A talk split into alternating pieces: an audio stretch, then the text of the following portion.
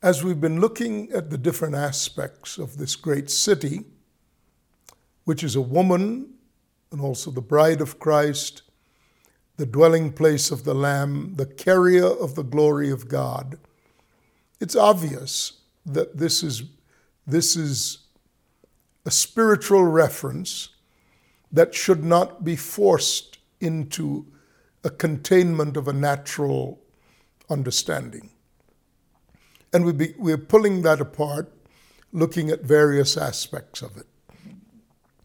We, we have just looked at the 12 gates and saw that the operative principle, by naming the gates according to the sons of Jacob, the 12, and of course the selection of 12 being the number of government, we're looking an order, we're looking at an order for the arrangement of the house. So in this great city, or in this great representation of the body of Christ in its glorious presentation that fulfills the mandate, among other mandates, of carrying the glory of God, like Jesus did when he was on the earth, and which glory he left for us to be clothed with. And finally, we're clothed along with the Lord Jesus Christ. We're clothed, perhaps in principal reason, because we are, we are being adorned with this glory that was uh, legitimately His, but He has put upon the bride.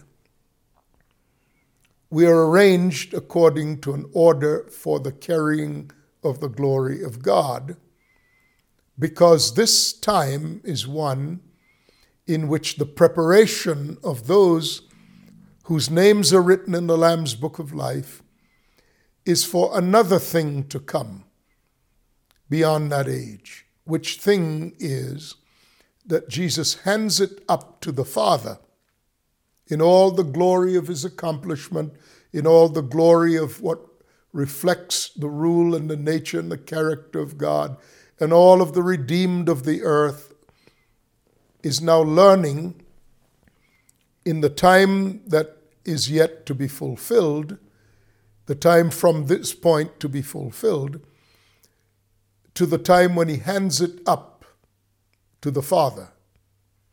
He himself being subject to the Father, then God becomes all that God is in all of this glorious house. For this is what it's speaking of the house of God.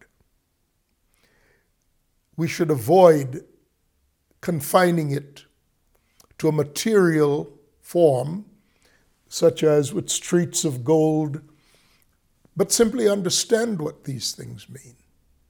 12, so we started with 12 gates, and now we want to talk about 12 foundations upon which the wall sits. The picture of the wall, of course, is that it is imponderably high. And immediately one is struck by the exclusivity that that creates. It's in its height, it's the same as its length and its width. Uh, so the wall measures um, the wall encompasses the length, breadth, and height of this city. And on it are the 12 names of the 12 apostles of the Lamb. Why? Why? What does it symbolize? It symbolizes the fact that all of this result, the result of a people called to God, purified, sanctified, made holy, adorned with the glory of God. All of that has, we know that no other foundation can anyone lay than that which is laid, which is Christ Jesus.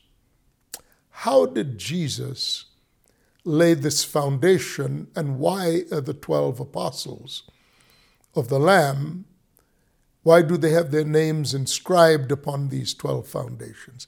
In other words, what contribution did the 12 apostles of the Lamb make to the ultimate establishing of this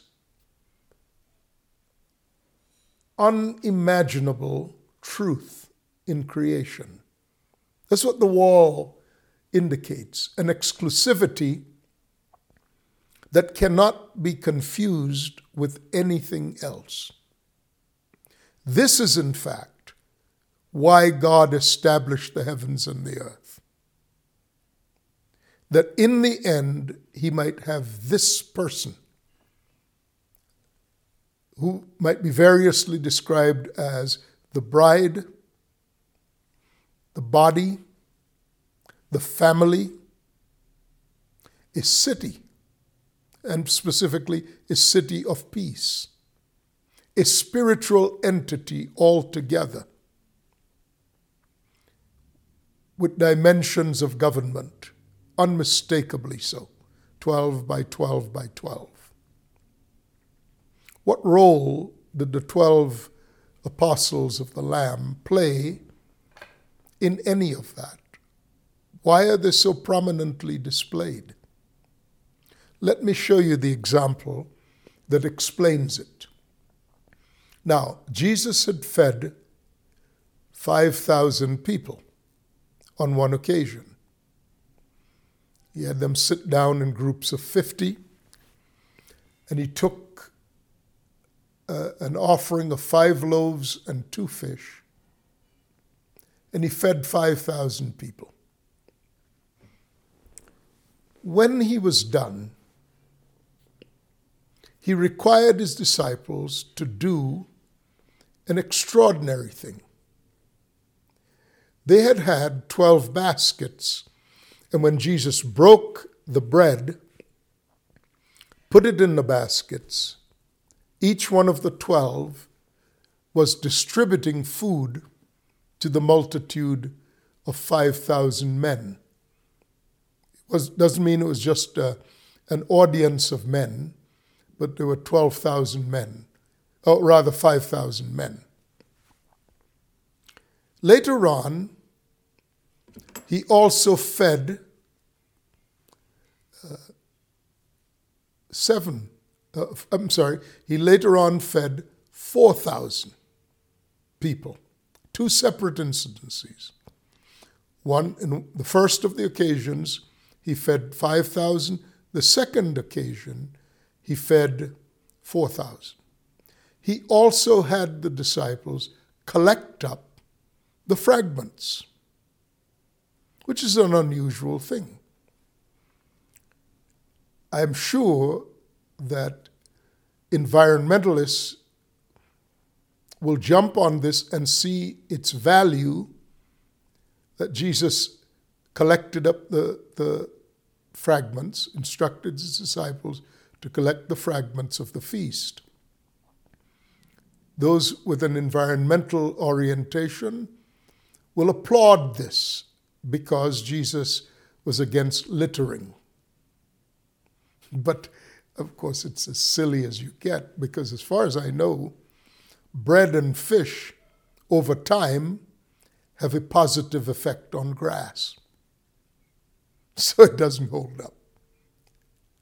But despite these speculations, Jesus himself brought up exactly what I have said.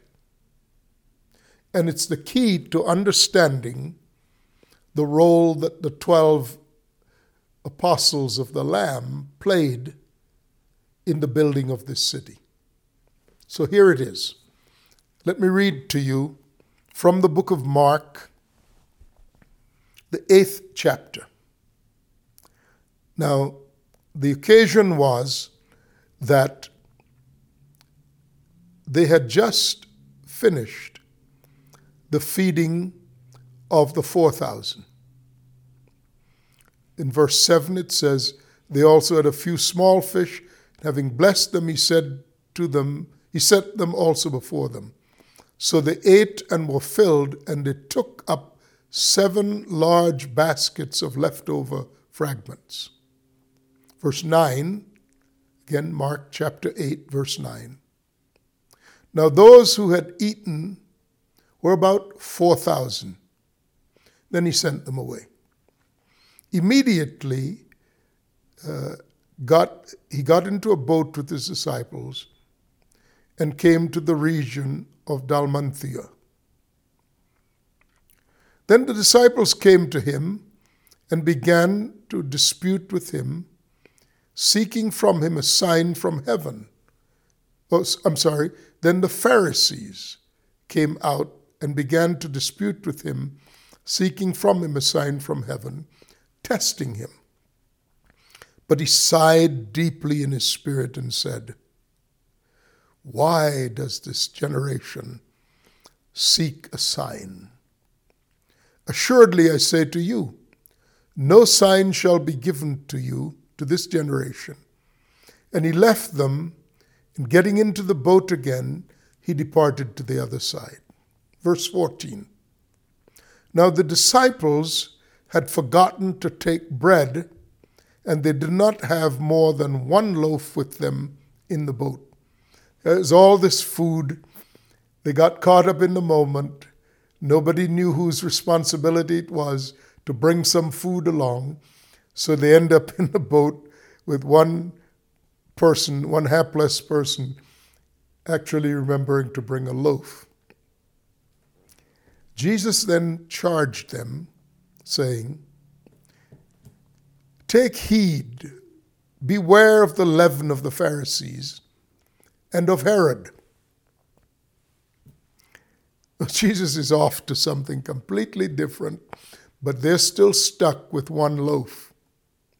And they're interpreting everything they hear through the paradigm of having only one loaf. And they reasoned among themselves, verse 16, saying, that's because we have no bread. But Jesus, being aware of it, said to them, Why do you reason that is because you have no bread?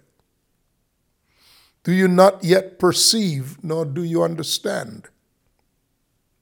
Is your heart still hardened? Having eyes, do you not see? Having ears, do you not hear? And do you not remember? When I broke the five loaves for the five thousand, how many baskets full of fragments did you take up? They said to him, Twelve. Also, when I broke the seven for the four thousand, how many large baskets full of fragments did you take up? I think it interesting that in both references it says large baskets. I'll come back to that. How many large baskets full of fragments did you take up? They said to him, Seven. So he said to them, Do you still not understand? And I'm here to tell you that most of you who have heard this still don't understand. I don't feel badly. Unless you're given revelation, you don't understand. You can't understand. These are mysteries spoken to the Spirit. So, what was Jesus actually telling his disciples? Well, John chapter 6 offers an insight following the feeding of the 5,000. The next day after he fed the 5,000, or the night that he fed, in the evening he got in a boat and left, crossed over to Capernaum. The next day, the crowd caught up with him and basically, the question in the air was when do we eat again? Because that's the question Jesus answered. And he said, Do not labor for the bread that perishes. He said, I am the bread of life, come down from heaven. Your fathers ate manna in the wilderness and have perished. But if you eat of me, you will live. Eat my flesh, he said, and drink my blood, and you'll have life within you. And they were offended. Then they went away. Jesus referenced manna in the wilderness, but he also referenced something else the bread of life. The bread of life was different from manna. It comprised of 12 loaves of bread, unleavened bread. The recipe was well established in the book of Leviticus. This 12, these 12 loaves was set on a table for show. So when they were placed on the table, they were called, the table was called the table of showbread. But the bread itself was called the bread of his presence. And later on, when Moses spoke of the bread of his presence in the book of Deuteronomy, the fifth chapter, he explained to them what God meant by the showbread, the bread of God's presence that journeyed with them in the wilderness. These could only be removed at the end of seven days, and they may be eaten by the priest by the, by the high priest and those who served in that function. They were not for ordinary consumption. Now then, Moses said of this, and this was before the temple, this was a thing that had to do with the tabernacle, the dwelling place of God uh, in the wilderness and the table was put outside of the tent of meetings for all to see and for everyone to be reminded that they were being maintained and sustained in this hostile environment by the presence of God, which manifested in other ways as well a pillar of fire, a pillar of cloud. But it was a daily reminder to this journeying people that they lived, moved, and had their very being in God's presence. It, he was their economy in the wilderness. God saw fit to remind them of that at every turn, lest they took it upon themselves to become their own supply and perish in the wilderness.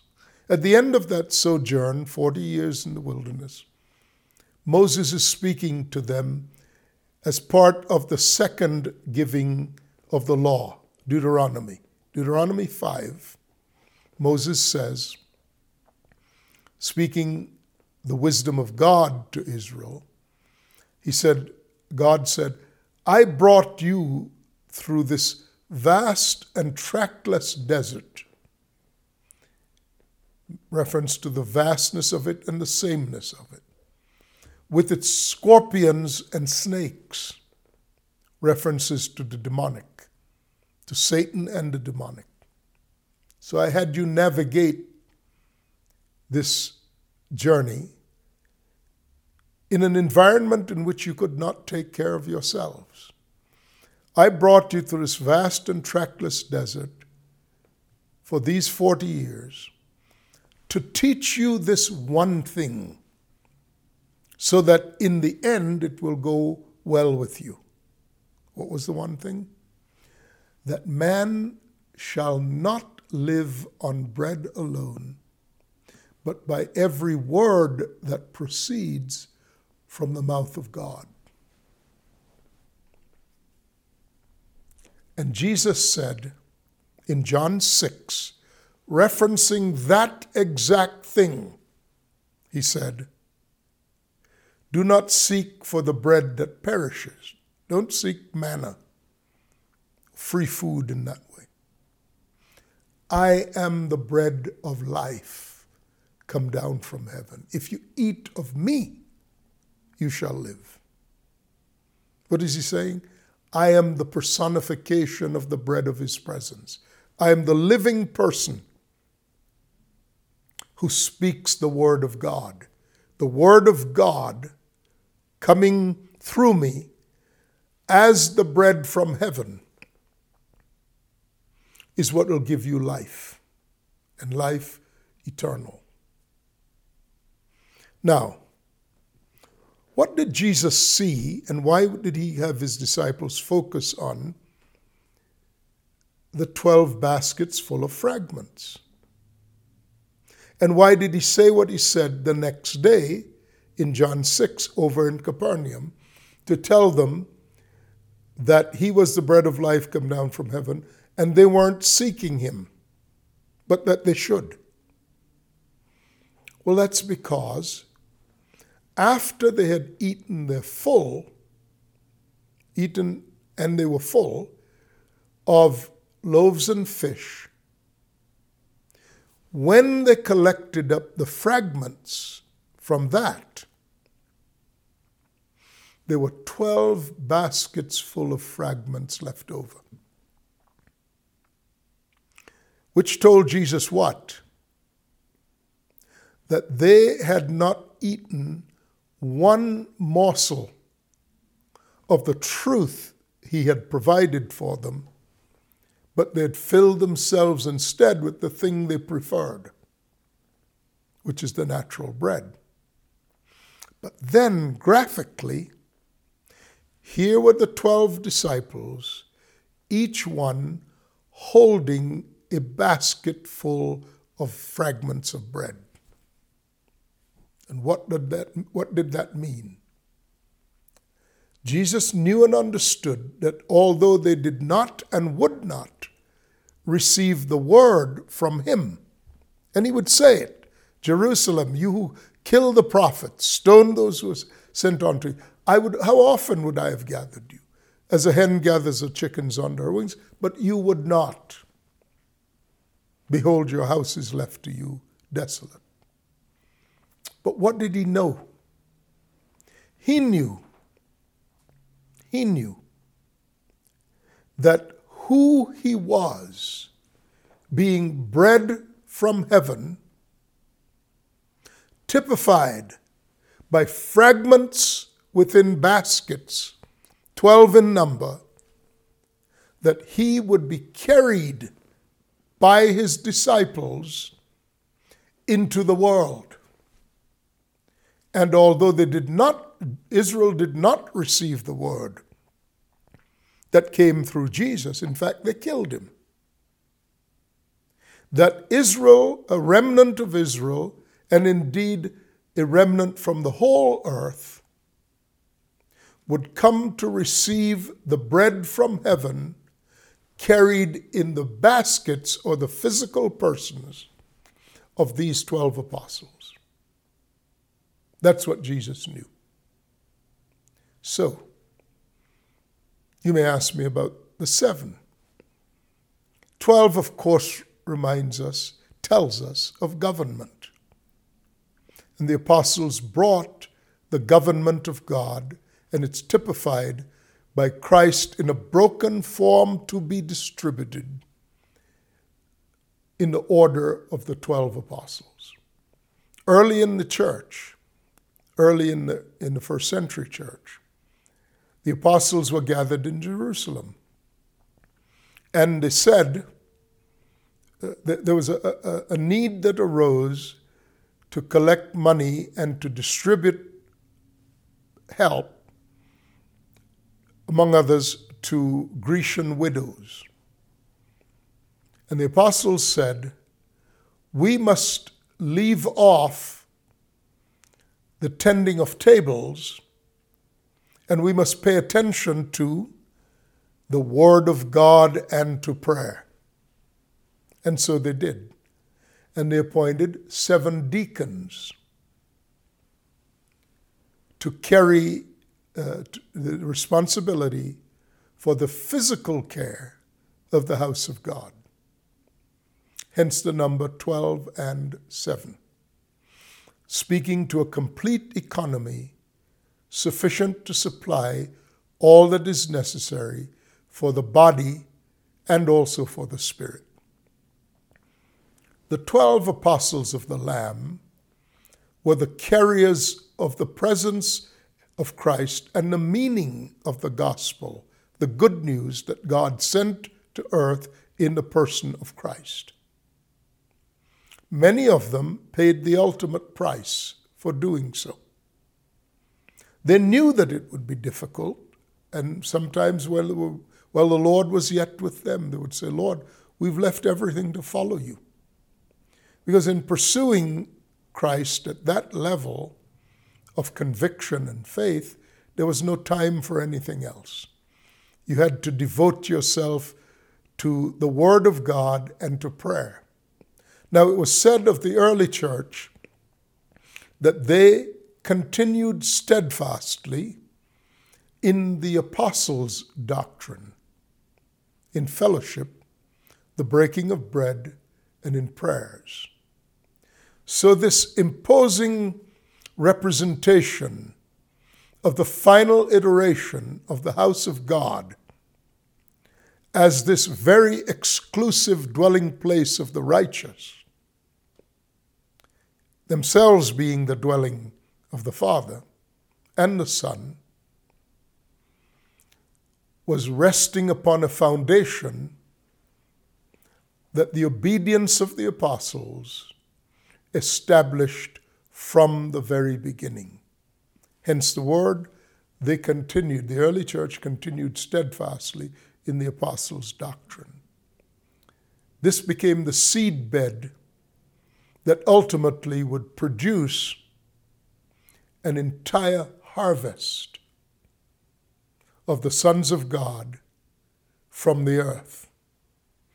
The connection of the walls to the gate, of the wall to the gates, is the connection of the promises of the Old Testament with the reality of the work of the apostles in the New Testament to cause by the Holy Spirit to arise this glorious habitation and dwelling place of the King of Kings and the Lord of Lords.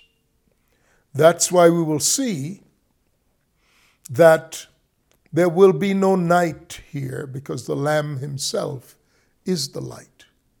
But then we'll talk about, beyond illumination, how the kings bring their glory into the kingdom.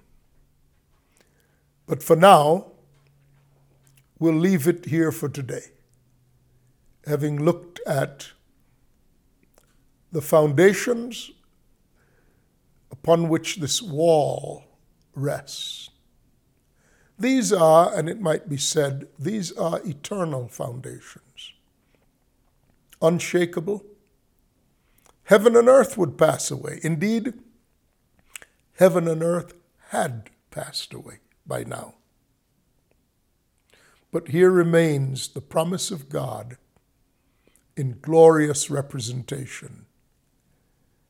Nothing of this earth could deter, mar, delay, or otherwise annul these final realities.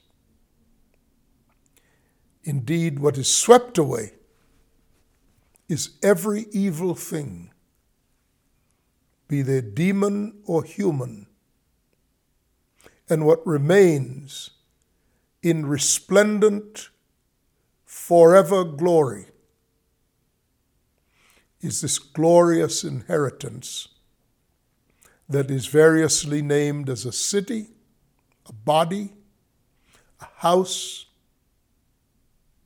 a dwelling